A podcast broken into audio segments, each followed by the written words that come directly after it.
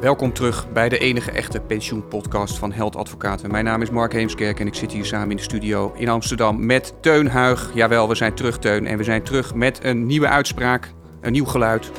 De lente komt eraan. De lente komt eraan. ja, natuurlijk. Ik vind het eigenlijk helemaal niet de, de, de periode en de tijd en het, waar we in leven om vrolijk te gaan doen, maar laten wij het wel gaan doen. Zo is het, zo is het. Wat gaan we vandaag bespreken? Een eh, uitspraak van het Hof Den Haag over indexatie. En wanneer je nou wel of niet nog recht kan hebben op indexatie als werknemer richting je werkgever. Wat wil je erover kwijt? Nou, ik, ik, ik ben heel enthousiast. Ik ben enthousiast om, om meerdere, heel veel redenen. Ehm, maar, maar um, um, wat, wat we hier kwijt willen, uh, we, het gaat natuurlijk over wat, hoe moet je als werkgever je gedragen naar, naar oud-werknemers Ja. op het indexatie slash indexatiefinancieringsverhaal. Zo is het. Bij het Ja. einde van een overeenkomst. Maar eerst even de facts. Ja, factchecker. Jij bent een factchecker. Kijk, ik heb dingetjes, kleurtjes. Het zit als volgt. Deze persoon is al een tijdje gepensioneerd. Heeft altijd deelgenomen aan een eindloonregeling. Ook voor een lange tijd. Doet er verder helemaal niet toe. Maar wel aan een eindloonregeling. Op een gegeven moment in 2003 wijzigt de werkgever die regeling. Nieuwe werknemers die de- nemen deel aan een middelloonregeling. Hij blijft nog lekker in de eindloonregeling. Lekker man. Good for him. Ja, hmm, eindloonregeling. Good for him. En dan in 2000, eh, eh, weet ik veel wanneer, eh, veel later, eh, gaat iedereen die dan in dienst is, deze meneer is al lang uit dienst dan, gaat over naar een DC. Dus ook die middeloners, Ja. iedereen. En eh, dat is ook het moment, dat is namelijk vanaf 2016, dat de uitvoeringsovereenkomst voor de oude regelingen eh, verloopt. Gewoon na vijf jaar, het is een Ja. verzekerde regeling bij Sitsleven. En die liep, loopt na vijf jaar af, zoals gebruikelijk bij dat soort contracten. En dat is relevant. Beide elementen zijn allemaal Ja. relevant. Want dan is het klaar, of toch niet. Hm. Was dit je bruggetje of niet? Nou, vertel maar. Ja, dan krijg je dus de vraag, eh, oké, de uitvoeringsovereenkomst eindigt wel. Ja. Je, je zit je met je vinger te wijzen, maar Nee, ik word heel. Nee, zenuwachtig. Kom er maar in. Dan ga je, ga je nu hebben over wat de gevolgen zijn van het einde van de UO? Nee. Oké. Doe maar. Nou ja, volgens mij moeten, moeten we wel even zeggen dat het door, door de, het feit dat die uitvoeringsovereenkomst niet meer doorliep, eindigde, ehm, ehm, raakte indexatie ehm, eigenlijk de kans erop uit zicht. Ja. Van 2006 tot 15, een jaar voor het einde, was er volop geïndexeerd. Ja. En dan een jaar later eindigde de uitvoeringsovereenkomst. Niet door opzeggen, maar gewoon door tijdsverloop. En dan blijkt er in het indexatiedepot nog maar, pak een beetje, ik zeg maar wat 20k te zitten.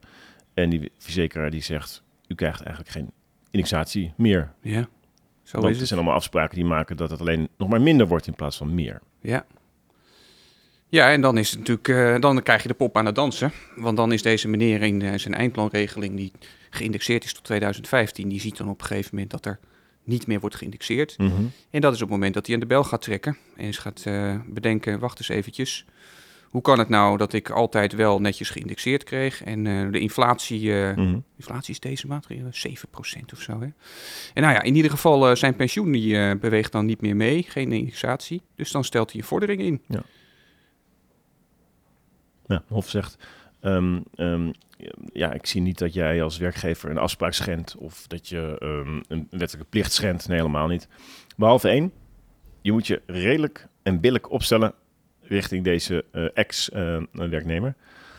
bij, bij, bij, je bes- bij beslissing van destijds, hè, om over te stappen naar een DC-regeling en dit contract niet te verlengen. En ja, die heb je geschonden. Ja, Teun, wat is dat nou? Heb je contract is contract. En dan eh, denk je, nou oké, eh, einde contract, eh, einde verplichting. ja, En dan gaat er iemand over redelijkheid en billijkheid beginnen. Ja, ja dat, dat, dat, is, dat is, gebeurt heel vaak. We hebben een, een uitspraak eh, van, het, van de Heel Hoge vaak, Raad. dat doen, wij, dat doen wij ook. Wij zetten er altijd ook ergens redelijkheid en billijkheid in. Sowieso. Nee, maar mag ik, mag ik over de Hoge Raad beginnen?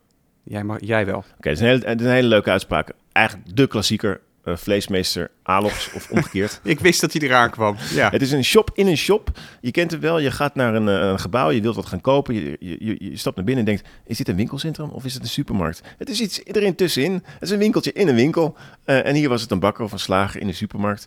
Ehm, en die supermarkt... De eh, vleesmeesters, het zal een slager zijn. Hè? Ja. ja. Als je me nou? Ja, inderdaad. En dus die supermarkt die, eh, die, eh, die, houdt, eh, die houdt het voor gezien. Die zegt de huurovereenkomst op. Staat die vleesmeester helemaal buiten. Maar het is wel lullig voor hem. Contract is contract. hij komt thuis Eh, hij komt op werk de volgende dag. Hij ziet alleen maar lege schappen. Geen klant komt meer naar binnen. Hij zit in zijn uppie. Wacht even, Teun, want wij hebben dat ooit een keer ook gehad. Toen wij nog eh, samen bij een ander eh, kantoor werkten. Dat we op een gegeven moment op een verdieping kwamen. Dat, dat, dat, dat de hele verdieping ook leeg was. Dat had iets te maken met een bank die, uit, uit IJsland die toen eh, overnight weg was. Maar dat is een zijspoor, sorry. Ga, ga door. Was het niet die andere bank? Nee, oké. Anyway. Ja. je moet, en wat zegt de Hoge Raad? Ehm, die geeft die supermarktketen een tik op de vingers. Want die zegt, ja, je mocht opzeggen. Je mocht dat, die huurovereenkomst beëindigen. Maar je moet bij eh, je handelen met zo'n derde, de eigenaar van het pand, moet je ook eh, andere kenbare belangen van derden eh, betrekken. Dus in dit geval van die vleesmeester, Ja. de slager. Ja. En, dat, ehm, en, en daar iets mee doen, hè, onder gegeven omstandigheden. Niet altijd. Nou, dat is dus hier ook zo. Hier zegt Hof Amsterdam, eh, Den Haag precies dat eigenlijk.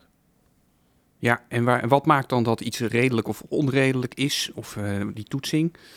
Eh, er zijn Ja. een paar dingen die hier natuurlijk in zitten. Ja. Eén, dat het een eh, versobering is. Hè. Dan ga je echt alweer kijken naar wat staat er nou precies in die uitspraak. Mhm. Eh, en er staat ergens dat er eh 50% premiebesparing ongeveer bijna was. Hè. Dus dan betekent natuurlijk dat een kostenbesparing is. En dan zou je het redelijkheidsgevoel kunnen aanspreken van ja, als je aan de ene kant de hand op de knip doet en bespaart, moet je dan ook niet over je schouder kijken bij het eindigen van een verzekeringscontract. Door te zeggen, nou, als ik daar aan de ene kant eh, het in mijn zak heb gestoken, Right. moet ik dan aan de andere kant niet 50%. ook wat doen om eventueel indexatienadeel te compenseren. Omdat ik wist op het moment dat die overeenkomst Mhm. afliep, Mhm. dat de kwantumkorting eraf ging en dat het eigenlijk gewoon niet meer geïndexeerd zou worden. Ja, je dat komt, je dat komt- soort overwegingen Ja. krijg je, denk ik. Hè? ja, want je zegt eigenlijk, je komt, doet alles, ja, alles wat op papier staat, kom je gewoon zorgvuldig na.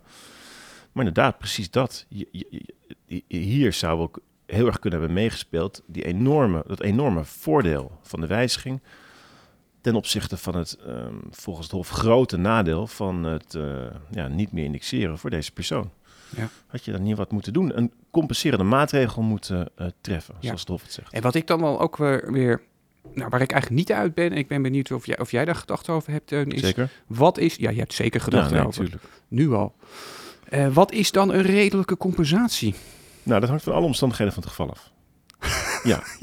Dus wat in de ene situatie volstrekt niet Ja. reëel is, is in de andere situatie heel redelijk. Nou, dat is een heerlijk duidelijk antwoord. nee, maar dat gaat natuurlijk de vraag worden van een, Ja. elke tussenpersoon of werkgever met een, niet alleen een verzekerd contract, met elke eh, Ja. overeenkomst. Ehm, eh, mo- mo- moet ik, weet je, heb ik alle belangen goed eh, in kaart gebracht en ehm eh, achter opgeslagen?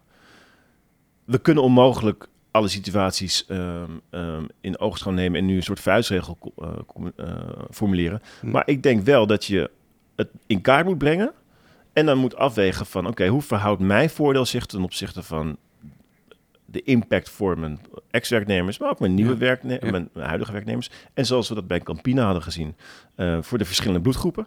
Ja, ja dat is de- die, die parallel is er ook. Hè? Dus dat je, nu gaat het over een verzekeringsovereenkomst, maar je hebt ook opzeggingen van de uitvoeringsovereenkomst met pensioenfondsen. Eh, en wij zien wel parallellen, geloof ik, in die rechtspraak. In ieder geval dat, dat daar bruggetjes te maken dat zijn. heb jij mooi gezien.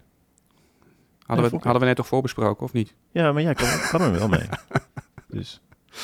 Ja. Eh, maar eigenlijk is dus Shout out effect naar Mark. Ja, dankjewel man.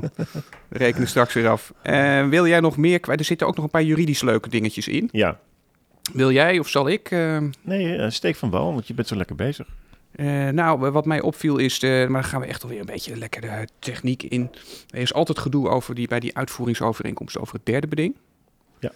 Ja. Eh, en daarvan zie je nu, lijkt er toch een, een wat andere beweging weer, namelijk dat dat weer in deze zaak niet relevant was. Dat er geen derde beding werd aangenomen voor dat specifieke Ja. indexatieartikel. Eh, In, in lijn met de AG eh, bij Euronext, ja. Ja, en het andere wat opvallend was, is de, de goed werkgeverschap is ook zo'n eigenlijk uiting van Ja.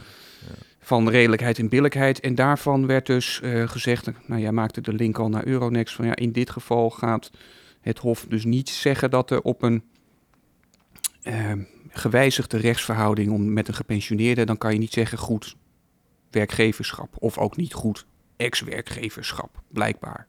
Dat is iets wat, nou ja, toch een juridisch nuanceverschil is, waar we andere uitspraken ook wel van kennen. Jawel, want twee, twee weken daarvoor zegt de advocaat-generaal bij Euronext dat het wel van belang is. Dus dit hof zegt gewoon dikke middelvinger naar die AG. En dat kan. Wat weet je, je altijd een lekker, eh, je kan je zo goed en duidelijk uitspreken. Ja. Maar laten we eh, afsluiten met het punt. Dit is leuk voor ons twee en voor, de, voor andere Ja. nerds. Maar ehm, ehm, ja, weet dus, als je te maken hebt met een aflopend contract... Inventari inv- inventariseer Ja. toch even de belangen van iedereen.